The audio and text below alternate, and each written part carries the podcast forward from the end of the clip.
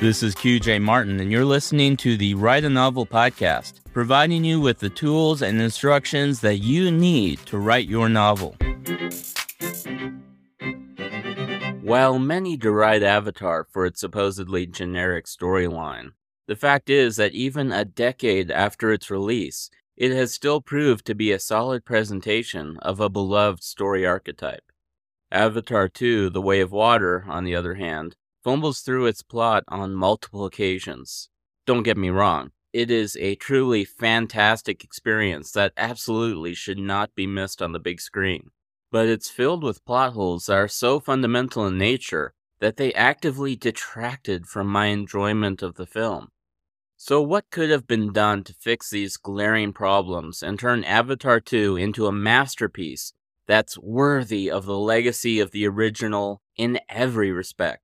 not just visually. Well, here are my seven steps for fixing Avatar. Step 1 Spend more time developing Jake's decision to leave the Omaticaya.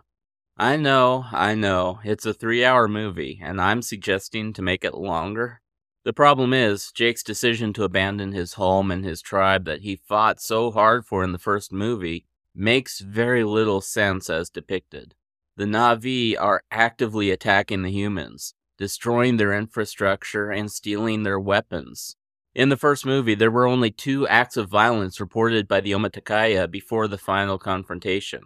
Both were exclusive to the extended editions of the film, and both were responded to with extreme acts of violence on the part of the humans. So, why would Jake have any reason to believe that abandoning his tribe in the middle of a literal war would make them safer? Humans don't tend to forget or forgive, and I can guarantee that humanity, as depicted in this movie, would just as soon drop nukes across the entirety of the Hallelujah Mountains as they would let the Na'vi continue to destroy their stuff. Whether they're able to safely navigate to their camp in helicopters or not shouldn't even be a factor. The fact that the Omaticaya are still breathing in this movie is a matter of convenient script writing, not logic. The movie needs to give a better reason for Jake's rash decision. Yes, Colonel Quaritch shows up with a team of fully integrated Na'vi Marines, but Jake doesn't know what Quaritch's objective is. The movie itself doesn't even know what his objective is, and I'll have more on that in a moment. For all Jake knows, the second he left his people, Quaritch and his team could have swooped in and slaughtered them all. Having him overhear Quaritch say something like, Now that we have Sully's kids, Sully will surrender, and when Sully surrenders, the rest of the tribe will follow. He's their leader, that's how we take them down. Could have solved this issue. But we can't make that fix without fixing another problem that this movie has. Step 2 Clearly define Quaritch's motivations. When Quaritch was resurrected from the dead, he was told that his assignment was to quell the Na'vi uprisings. Being that he and his team were placed in Na'vi bodies, they could infiltrate the Omaticaya's base of origin without being swarmed and killed by the wildlife of Pandora. A quick side note this isn't something I'm going to address in this video, but why does Eywa wait until the humans enter the Hallelujah Mountains to actually do something about them? They're actively destroying the entire planet, but it's only the Omaticaya that she chooses to save with her army of wildlife, I guess? But I digress. Quaritch's motivation is a much more blatant issue in this case. The entire reason for his creation, for his very existence, is to make it to the Na'vi's hidden camp and end the fighting. But after about five minutes, he somehow switches to hunting down Jake Sully in order to avenge his own murder. Now, I want to be clear about this. I completely understand why he would want to do this. I could even understand him making up an excuse to chase down Jake and his family, or going off mission completely for his revenge plot. The problem is, that's not what happens in the movie. Somehow he switches from stopping the Na'vi to hunting down Sully, and he not only has the full support of his own commanding officer, but she even provides him with considerable resources to do so. Given the trauma of finding out that he's a scientific abomination, the reincarnated ghost of his murdered former self, not to mention a Na'vi, which comes with its own set of prejudices, I can't believe that he and his team are allowed to walk around freely, let alone commandeer an entire whaling ship and her crew in order to settle a personal vendetta. I'm not saying Quaritch wouldn't end up chasing down Jake Sully, but I am saying that he would have come up with a good reason for doing so. Again, a simple line like, Once we catch their famed Toruk Makto, the Na'vi will give up willingly, could have solved this entire issue. Step 3. Have Lo'ak make an actual defense for the space whale Payakan. Nothing grates on my nerves more than forced conflict. You can always tell when an argument could have been resolved with two simple sentences, but the writer or director doesn't want the issue to end that quickly, so they draw it out, usually for dramatic effect. For example, when Tom interrupts the wedding in Sonic 2, a simple, I gave you the wrong ring, sorry, let's switch them, would have been so much easier and more logical than punching the groom in the face and yanking the ring from his grip. But apparently, they thought that the latter would be funnier. In the case of Avatar 2, there's a very hard to watch scene where the leader of the Metkayina, Tonowari, is verbally berating Lo'ak for befriending an outcast Tulkun and that is the single hardest sentence I have ever had to record. Instead of defending himself with a simple, actually, I just bonded with him and he showed me that it was the humans who killed his herd, he goes with the far more infuriating strategy of mumbling absolutely nothing worthwhile during the whole argument and then storming out while saying something generic like, I just know it's a good person, okay? What makes this case of manufactured conflict even more egregious is that 30 seconds later, he literally tells the chief's daughter the exact thing he should have said to the chief just moments earlier. She then explains to him that he's still a murderer in the eyes of his people because he chose to attack the humans, regardless of the fact that it was in self defense.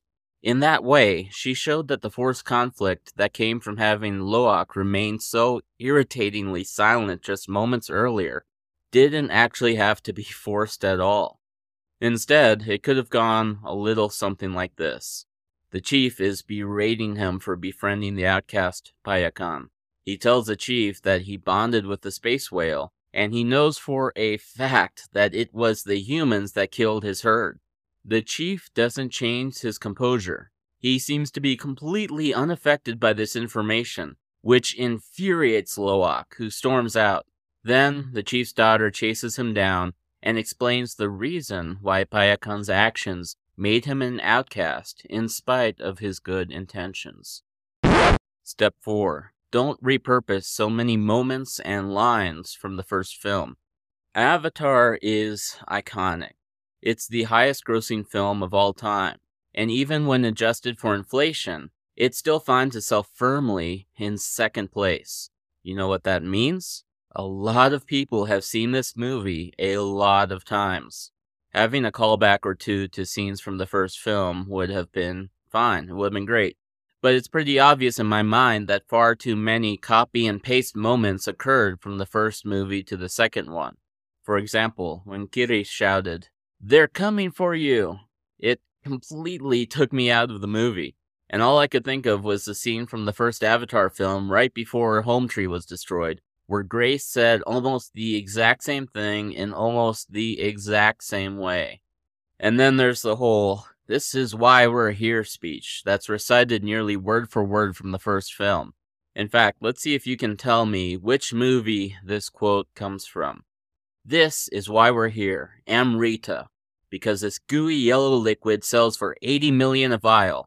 That's the only reason. This is what pays for the whole party, and it's what pays for your science. The answer? I took the speech from the first Avatar movie and replaced all the pertinent words with the speech from the second Avatar movie. I would forgive you for not being able to recognize that that was not a word for word quote from The Way of Water.